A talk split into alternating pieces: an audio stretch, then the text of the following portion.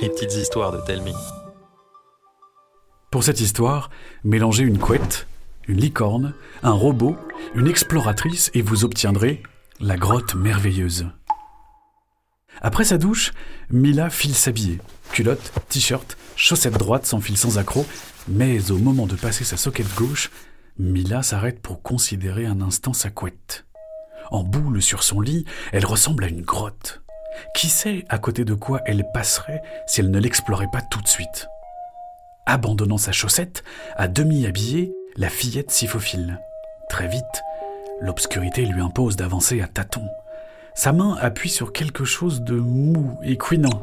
Elle panique, s'agite, elle tente de retrouver la sortie en vain. Elle est prise au piège. Un petit blip retentit.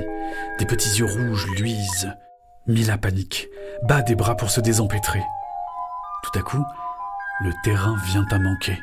La voilà qui tombe une infinité de secondes pour finir les quatre fers en l'air sur le parquet, vite rejoint par sa licorne en caoutchouc et son robot de l'espace.